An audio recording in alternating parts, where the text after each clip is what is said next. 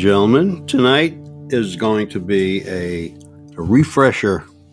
All right, all right, all right. I continually talk about this Majestic 12 uh, uh, briefing document continuously because of its importance in trying to, uh, to, to understand how a subject like this became so secret.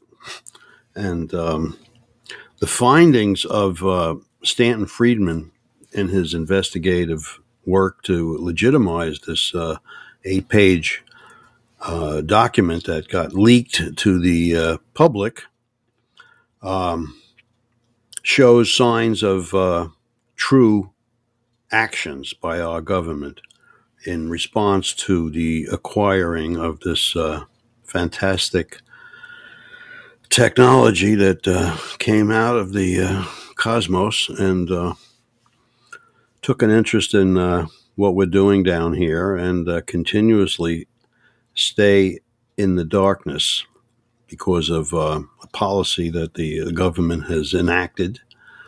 And uh, the policy of secrecy is uh, very tight, and um, ex- uh, the extraordinary people that were placed in charge of this project to keep it from the public most of these individuals were uh, picked from the uh, Manhattan Project, which was the highest classification project that the United States had.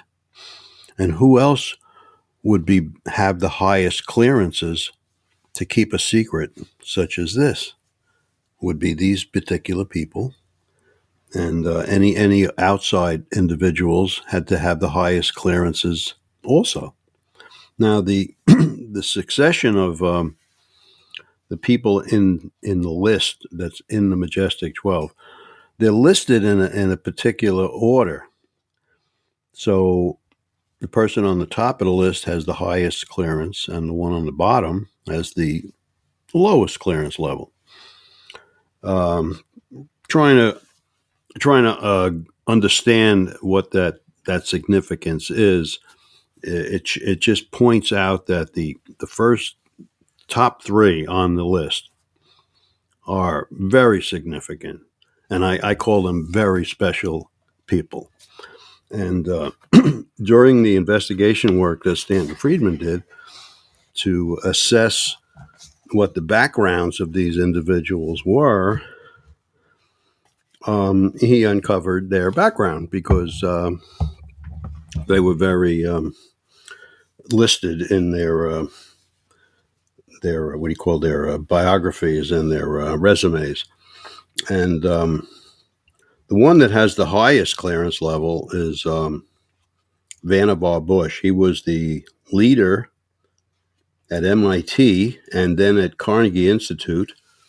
He was head of um, many, many what I call alphabet agencies. And one of the agencies that um, particularly uh, interesting is this agency that preceded the uh, NASA agency. Now, NASA stands for the National uh, Aeronautics and Space Administration.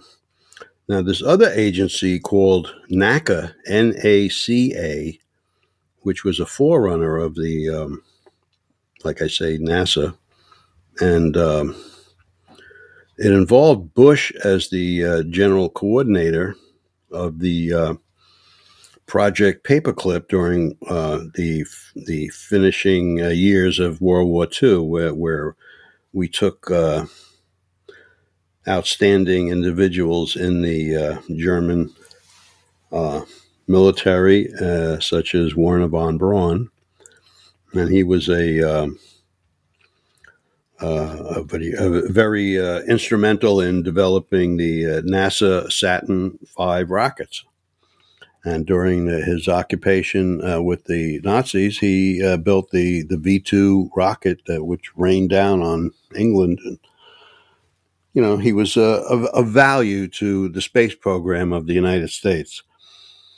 And he worked diligently to develop the space station and um, a lot of other things that um, created the uh, the Apollo program, and um, his ideas were really uh, ima- uh, uh, unbelievably uh, imaginative. He had a big, uh, open mind towards space, and he was more interested in develop developing rocketry than he was in developing um, the atomic bomb.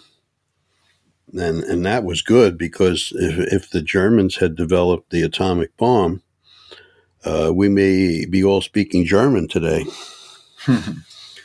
So um, the employment of uh, the people that were disregarded from the, the Nazi uh, programs, and these people were voluntarily uh, brought over to the United States and, and cooperated and uh, developed our, our space program.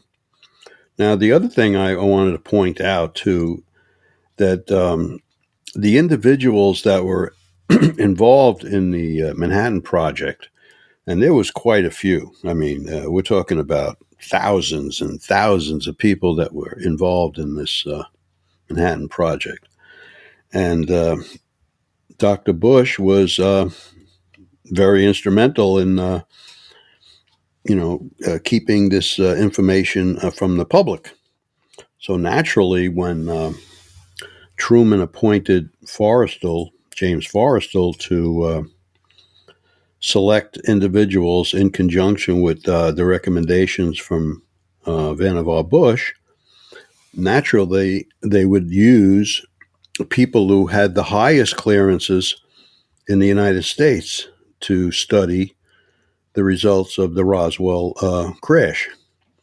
So, who else would you pick but people from the Manhattan Project? These were people that are all cleared, and uh, they would be uh, the top of the line. And uh, the other people that I mentioned in the Majestic 12 group were also very specifically uh, designated individuals that had high positions at uh, at the highest points in our government. Um, this fella that's listed on here, uh, the list is Gray Gordon. He was the Secretary of the Army, many high security positions for Truman and for uh, General Eisenhower. Jerome Hunsaker was an aeronautical engineer. He was an MIT head, and uh, he was the uh, the head of NACA. They were definitely smart people. That, that- Very that smart. much we know. And uh, when when the Majestic Twelve document first became uh, public uh, to the to the investigators in the UFO subject, um, the name of Donald Menzel s- stuck out like a like a sore thumb, and uh, that's because his background was not really known. He was a head. He was the Harvard astronomer. He was an expert on eclipses and cryptic analysis and radio propagation, which I'm not really sure what that is, but it's probably understanding uh, radio uh, transmissions. Hmm. But uh, his his clandestine uh, secret operations were in developing um, cryptic uh, transforming uh, transforming the uh, the uh, secrets that were coming out of uh, Japan and the code breaking he was a very bright in that area. So he was another person that would be needed to assess the s- symbols that were mentioned on the Roswell craft. So his uh, his need to be brought into this was uh, essential. He would be uh, cleared again uh, as a top secret uh, level uh, cooperating person in the government. The other person that's also quite interesting is this fellow named Walter Smith. He was Ike's, he was Eisenhower's World War II chief of staff. He was ambassador to the United uh, USSR and he was also the uh, director of the Central Intelligence Agency. He was the fourth in line after the CIA was developed. Um, the other pe- the other fellow that's on the uh, Majestic 12 list that's very uh, important is Nathan Twining. He was the head of Air Material Command at Wright Patterson Air Force Base during World War II in the Foreign Technology Division, which would assess, uh, you know, apprehended uh, craft from the enemy. And these craft were brought to Wright Patterson for analysis. Mm. And so this would also be a place where you might want to bring an ET craft. You know, before it was brought to uh, Area 51, it, hey. it, wound up in the hey, beginning. My, my, name's Rob. Do you guys have any jobs uh, sweeping the floor of this joint? Yeah, I'm a good sweeper. Yeah. the, uh, the the consequences of bringing this craft to uh, Wright Patterson led to the uh, the story that surfaced in the late 60s and 70s. It was called Hangar 18. And yeah. there was a movie based on it about the alleged uh, bringing of uh, ET to this uh, hangar, and, they, and, everybody was questioning the uh, the military. Oh, is there aliens at a- area at the Hangar 18? So with all that all that uh, questioning going on, it, it became a, a nuisance because they didn't want to answer any questions. So the program was moved to Nevada. And um, the, sometimes the, the research or, or, the yeah the investigation is the beginning of the cover up, right? Yeah, because once it gets it gets underway, people are going to probe and say, you know, what are you doing? Uh, why are you why are you putting that large fence up? You know, hmm. I uh, I find that secrecy has uh, stemmed out of this uh, this uh, how would you say uh, this pro- this project that was put together to to study this subject and what to do about it. Should it be told to the American public, or should we keep it quiet and try to back engineer the equipment that we have uh, picked up? So the the the assessment of uh, the people in charge of this felt that uh, it should be kept from the American public until such time that the agenda of these creatures were more open. They would keep this from the American public, and they have been doing this. The AATIP program, which became pretty uh, popular in the, the last few years, which mentions how the, the government is monitoring these objects and um, trying to point out that uh, they know they don't know what they are, but they want to keep track of them. This sounds like a very similar program that was enacted in the early '60s called Project Blue Book, which also disseminated the same types of statements that they didn't know what these things were, but they continued to hear reports from reliable witnesses and so forth, and yang, yang, yang. And so this Project Blue Book was terminated in 1969 with the uh, the ultimate statement that uh, there was nothing to this, and so uh, the project was uh, discontinued. And now all of a sudden, when those pilots' reports uh, started getting a lot of attention, and questions started to be asked to the White House press secretary.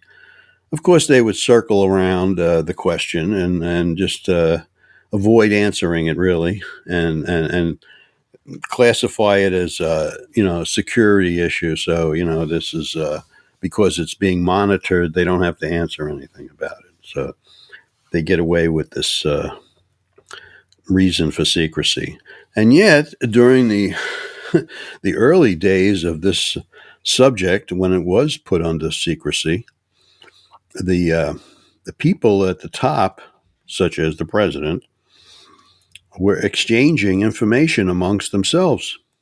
As each administration would come into uh, uh, their their right of office, uh, after Truman signed the executive classified uh, order to uh, create this uh, project, uh, Majestic 12, the President Eisenhower was um, disappointed that the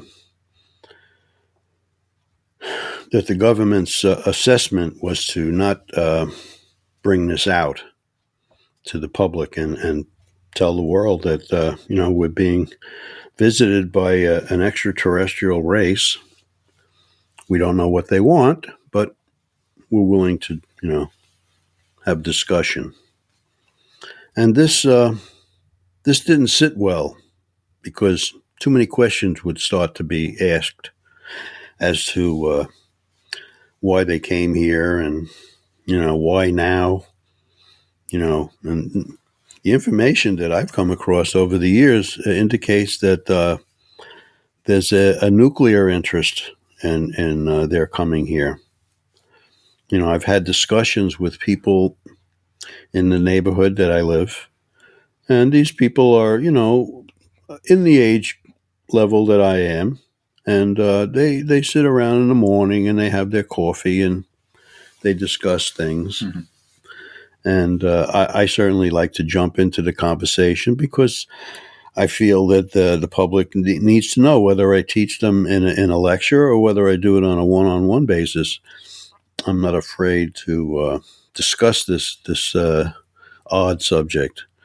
And uh, today was an interesting day in that uh, I, I, got uh, questions from someone who didn't quite believe that uh, our government could keep something like this, you know, from us. And I said, "Well, do you know how many people worked on the Manhattan Project?" And he he didn't have any idea. And I said, "Well, I happen to know. How come you don't know? You know, it's available to everybody." And he said, "Well, how many people? Two dozen?" I said, "How about fifty thousand? He said, "Oh, that's nuts." I said, "Really?" if if you understood how you know people take pride in in uh, you know being a an American, you know, especially after the war was uh, you know uh, ended. I mean, uh, we expected to, to to to live in peace, and and then we had a new potential menace on our hands, and uh, whether we should be open about it or we should or we should be uh, studying this to find out wh- why they, they are here and what they ultimately are up to. You know, are they here for uh, friendly purposes? Are they here for uh, occupation? You know, are they here to do to destroy us? Um, well, all these questions are put to me. they would have done that already. Yeah, all those things. Unless are, they're waiting for, unless they're busy getting the last bit of the gold out of Fort Knox, maybe. Yeah, right. They're just draining the resources that uh, that we have on this planet but uh, but all these potential uh, uh, reasons for them coming here, I've I've speculated this on many times. Uh, I mean, I must have had dozens and dozens of ideas why they any one of these ideas could be the reason that they're here. True. You know, so why focus on one of them? They don't. The government is not really sharing the information. Right. They're not openly. Uh, and that's why they were uh, pressured uh, by consensus that this subject, until we know what they're up to, that this subject shall, shall be remaining top secret. And uh, 70 years later, it's still classified top secret. And that's one of the reasons I, I wanted to create uh, uh um, uh, the podcast and why I continue to speak about it and mention that the best way to start to understand it is to start reading this document. And uh, it's a, it, there's a, a, very special way that I think anybody that gets a hold of it from uh, going online, it's available on uh, the Black Vault uh, website. And um, I recommend that uh, if you have a chance to turn off the TV and turn off the uh, the children and turn off the dogs. Unless and, it's um, the ancient aliens or something. Well, you can go into a closet and, and read this document w- without any interruptions. Uh, that's my best uh, way to read it. It's it's something that uh, You don't need any interruptions. It's, it's it can be read in about 12 to 13 minutes. And uh, my best uh, suggestion is once you finish it, read it right over again because it'll it'll sink in a little better. And uh, people say, "Well, why you put so much emphasis on this uh, document?" I said, "Well, I said if you knew what I knew, you would feel the same way that this document is the most uh, important document that was ever released from the government, and uh, I stand by it. Um, after all these years of uh, double checking these people and uh, the momentum that this uh, project uh, Majestic 12 has caused in our government has caused a tremendous amount of secrecy.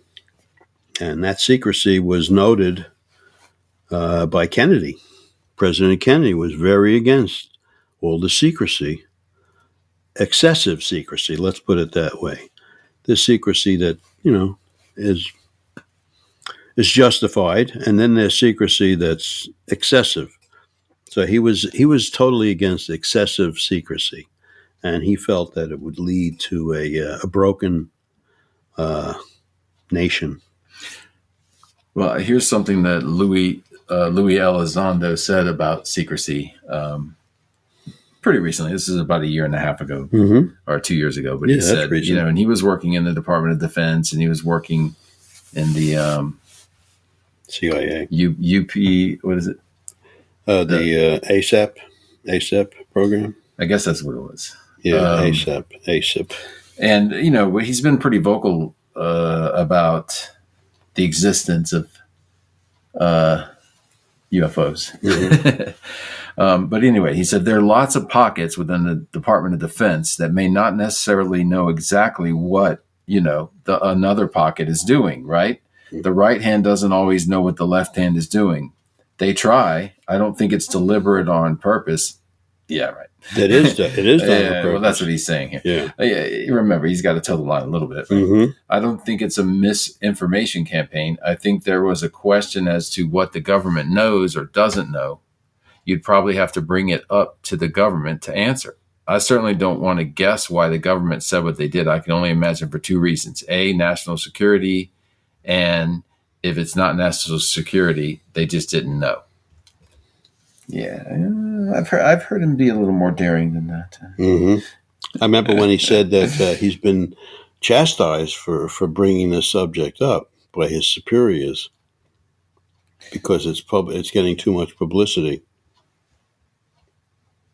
Yeah, and he um, he you know one of the things that he said I think we played it on probably 10 or 15 episodes ago, but when he's saying that uh, there's, you know, they they released these two clips. There's many, many, many more clips of where they, where those two came from. Uh, but we've only seen two. Yeah, well, you only need one, really. yeah, well, it's true, but you know, it just shows. Well, they have, a, of course, they have a lot of probably pilot oh yes, videos, pilot videos. in in 1950, during the Korean War, a photo was taken of a, a UFO over the South China Sea. That photo is now on the front cover of a book called Above Top Secret, mm-hmm. and uh, by Timothy Good. And that book uh, is revolutionary in that it compiled such a large collection of sightings and cases from around the world in every country, and uh, you can't dismiss every one of them as being uh, hogwash. I mean, even if even if one percent of those uh, stories are are true, it, it, just opens your head to well, what are they hiding? You know the uh, the implications of uh, a cover up actually creates more problems because uh, the more you try to deceive you, you know the lie creates another lie and a lie just continues to to build. And uh, people see through these things just the way things are today. We're being told one thing and yet the next day we're, we're being told something else. And then we have to differentiate between which which story is the truth, and uh, that's sad, you know, to be uh, distrusting the uh, the government that we uh, we look for for uh, security, not not just in the uh, military sense, but in the emotional sense. You know, who wants to go to bed every night thinking that we're being deceived? But in, in regard to the the question of whether it's in our own best interest to be in the dark is a valid question. You know, I've often said to people who won't accept that uh, we're being uh, misled about this subject, I always say, you know, maybe it's in our own best interest not to know the whole subject uh, because more like me now. It comes there, there could be something very uh, uh, negative about knowing the, the whole truth. So uh, just just knowing that these objects are, are being spotted and and monitoring uh, whatever we're doing down here is uh, is crazy enough because what what is it that they're looking at? Are they looking at what we're doing to each other? Are they are they uh, mystified about the the death rate of humans on, on this planet in the last hundred years? I mean, how many millions of people have been, you know, destroyed? Maybe they like the food, you know, Texas barbecue. Yeah, maybe maybe uh, you know we're a That's meal why they to grab them. the cows. You know, they're trying to do it themselves. Yeah, you know what we think of uh, as uh, you know Soylent Green could be uh, us to some uh, some uh, extraterrestrial society that that ran out of food and provisions, and they're and they're It searching. makes you think. It yeah, make it may, it opens up a whole bunch of questions. So the best way to answer those questions is not to answer any of them. Hmm. By putting it into a classification that that prevents through the, the, through the vacuum of our government. through the use of what they call compartmentalization. right. Compartmentalization was used all through, the war to collect information and pass it on to higher, you know, agencies, and that's how you know the uh, the secrecy uh, got out of control. And, and and John Greenewald, who who wrote a fantastic book called "The Inside the Black Vault," has Yeah. he, he made talk, a uh, talk about that for a he bit. made a, a request to the uh, Freedom of Information Act uh, division, and uh, as a result, he had over eight thousand requests that he filed, and he explores he explores the um, the the give and take of information that these uh, requests um, either gave some information or other times they were uh, denied under the uh, the national security uh, provision because the FOIA um, uh, provision of, of releasing information is based on a non national security uh, issue. In other words, if anything if anything steps into the national security circle, it's it's uh, it's eliminated from having to be uh, answered. The request doesn't get answered. It's it's either blackened out or it's uh, it's uh, it's it's told that there's no reason to release this information. It, it, it involves a, uh, national security, and uh, so the, the these are ways that this this FOIA request really has no it has no way of uh, giving you the accurate information that you want. It, So you have to you have to It- piece through it it through. has a little bit of a success rate, though. You know, I mean, Oh, yeah, it the, it's it the just- persistence of it, and uh, it yeah, causes and, problems sometimes. And, it, and and the very fact that it right? the very fact that it does give you these reasons, it, it, it hints it hints at something that's being hidden. It just it- you know the more you try to hide something, the more it starts to look like you're you're really hiding it because you're you're you're you're you're, you're, you're tiptoeing around the answer. You know, and uh, you can do that just so much. You know. Yeah, and then uh, sometimes uh, an accidental thing happens, or like you pointed out the other day, um, someone younger that doesn't isn't aware of maybe some of the older issues that they're trying to keep mm-hmm. a cover on mm-hmm. Don't even know what they released. Yeah because most people just or, or, failed to redact i should say. Most people redacting is definitely not helping. Right.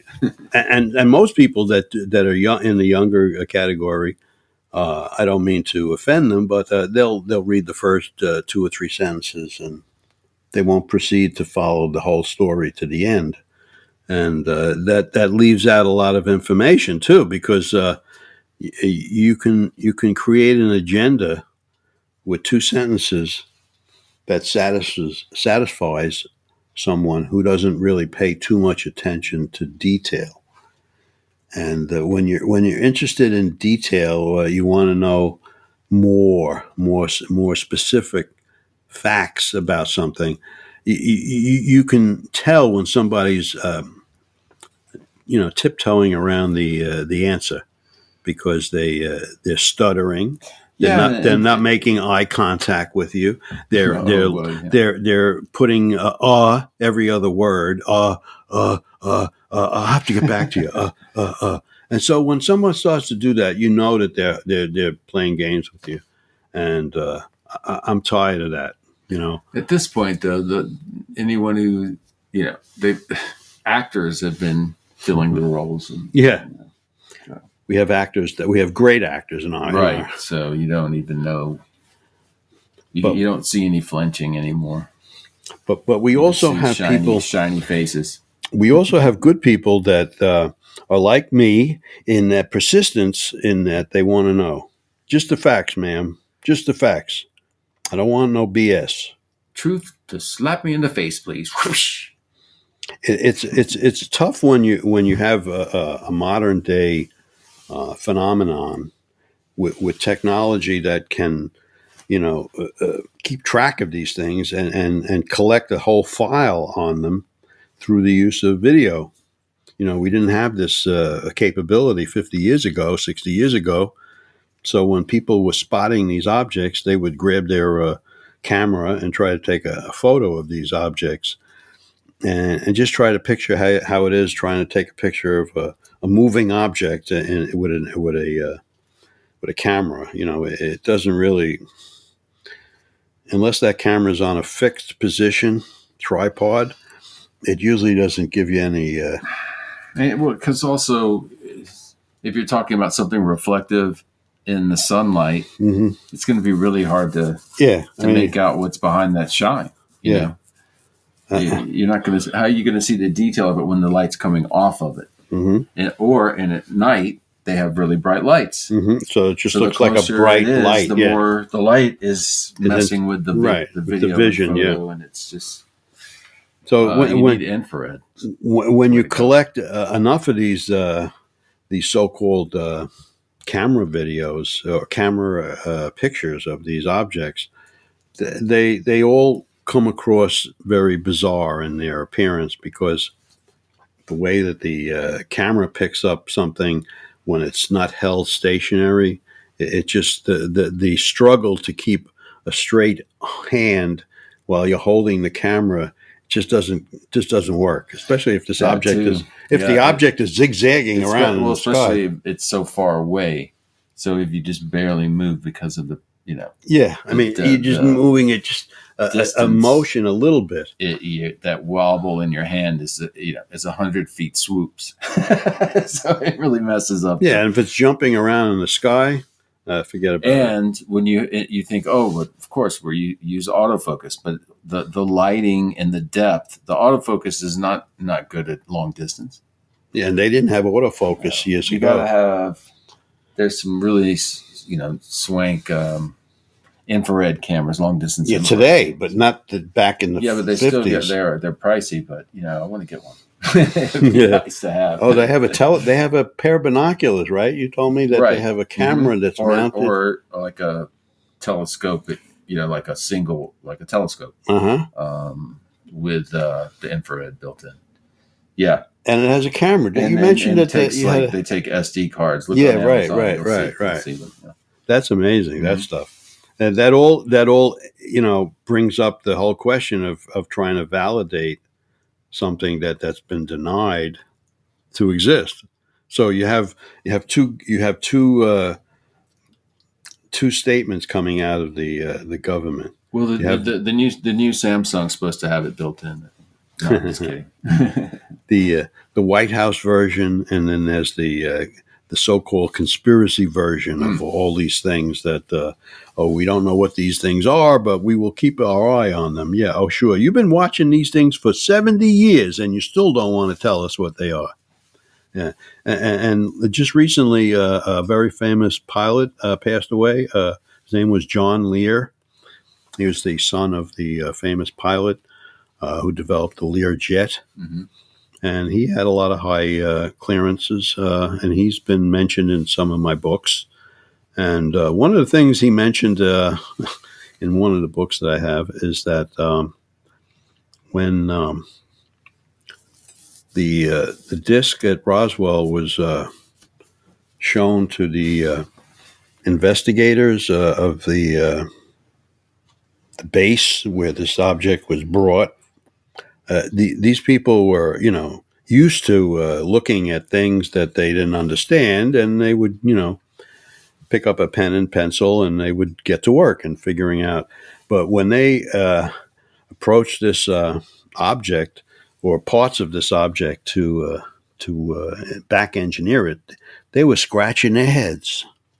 And that was one statement that stuck out from John Lear when he described hmm. the uh, the curiosity that was filling these uh, these engineers and, and people that were brought in to uh, figure out what this uh, stuff was, and uh, they had no idea. So they had to develop business uh, machine business machinery that had to be developed to to study this this this weird material which is like been, industrial stuff. Yeah, I mean, just think if you took a if you took a watch from today and you brought that watch back two thousand years, they couldn't figure out. Right. They know that it's a clock, but they couldn't they mm-hmm. couldn't study it because well, they didn't have the equipment to to figure it out. The first time you, you know, so you're, you're stuck on an island and then someone brings you a cell phone. You don't see, you see, it's not connected to anything. You have no concept of what Wi-Fi is. Mm-hmm. You, you would not understand. Right, right. It would just be like you're looking at something magical. I know? still don't understand. yeah, and you still don't understand. But your mother always told you to get off that cell phone. Thank you, Tesla. I, uh, I mean, you know, I'm amazed at the the technology that we have today, and uh, you know, there was a, a, a description in the uh, the book the day after Roswell, which was a, a, bestseller in the New York Times, and and in the book uh, written by uh, Lieutenant Philip Corso, he mentions uh, several uh, pieces of technology that are in common use today, and these these uh, technologies were misunderstood when they were first looked at but today we have uh, integrated these uh, these technologies into our uh, everyday life. And one of the earliest uh, technologies that came out of the Roswell uh, back engineering program was um, what I believe is the transistor, which was of all years, it came out in December of 1947. Hmm just a few months after the Roswell crash. The, the transistor actually revolutionized a lot of things in our, in our world.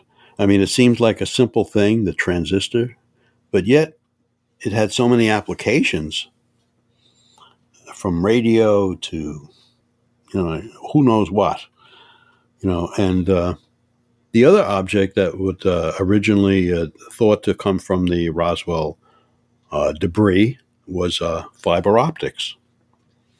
And when it was first saw it, when when they first saw it, uh, they uh, comments were uh, called uh, they called it plastic spaghetti.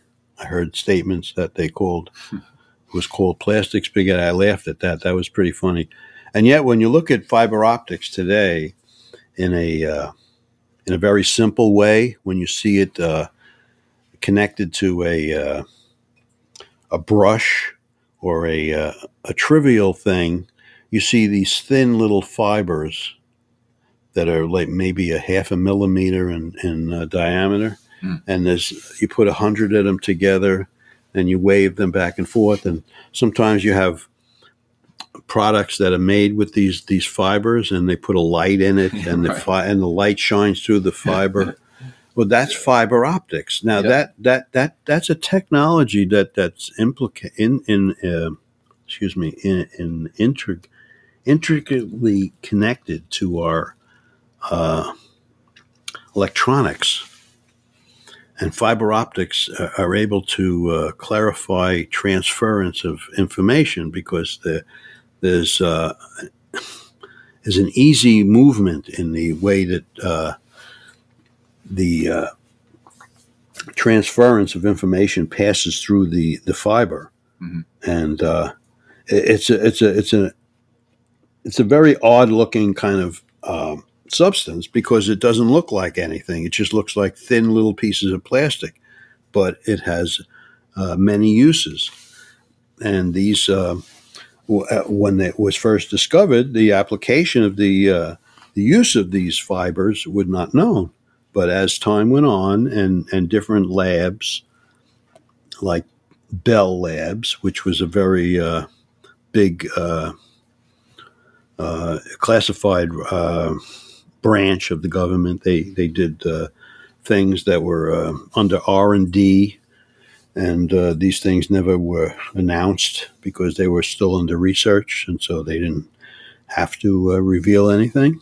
Especially if it was under the cloak of national security, and uh, these these items that were uh, brought out of the Roswell crash, of course, had to be studied in, in depth at uh, specific labs across the country.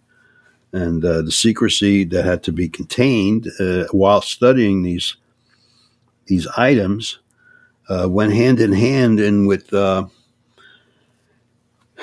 taking uh, action with these ob- with these uh, products and intricate, intricately utilizing them into their own um, companies. For instance, if Motorola which is mentioned as one of the labs that was brought into the uh, R&D area. If Motorola was uh, in control or in uh, was studying this uh, debris from the Roswell crash and anything that that was uh, relevant to their to their uh, technology could be integrated, it would be pushed right into their hands and Bell Labs uh, and Motorola were the uh, forerunners of the phone, the telephone that we all, you know, ha- ha- have in our hand every day. and this is what Steve Jobs uh, created a, uh, a fantastic computer uh, into our phone, so which is a multiple use item, very complex item, and it's uh, it's it's a, almost a magical device when you think about the capabilities of these uh, these Apple phones and what they can do and what they're going to be able to do in the future. I want know? the infrared long distance uh, video quality in low light, please. And it tells you your health conditions every morning when you press a button if your if your your blood circulation is good it tells you. I mean, well, you got the watches for that now, and the- yeah, it's amazing what the technology is giving uh, uh, humans uh, to eliminate. Yeah. Just keep it on the outside of your body. I think it's probably a better idea in general. If I, you want uh, my personal opinion, I think that the uh, the people that love this stuff want more of it because they they see the potential in in the uh, technology because well, it's good marketing. Americans are great marketers. Mad money is behind it too. Mad money. Mad, Mad money. Big money. Just big like money. the uh, what was that? Like fifty-four billion more dollars in the budget for the space force that's coming up. I was reading about uh, earlier. Fifty million. No, uh, well, 50. it's maybe it's more. I'm sorry. It's only it's only um, Oh no, I gotta find it again. It was some billions, though. Oh, what's a billion? You know, it's peanuts. it's, uh, today's it's, uh, it's it's today's million is a billion. It's the new the new million. Yeah, no, they have to change that TV show, How to Marry a Millionaire. Now it's How to Marry a Billionaire. exactly. Um, but yeah, it was it, it was up there. There's there's um they're going to expand it. They want to expand the space force to be more involved with missile defense systems and a satellite system for. Does it doesn't it sound like?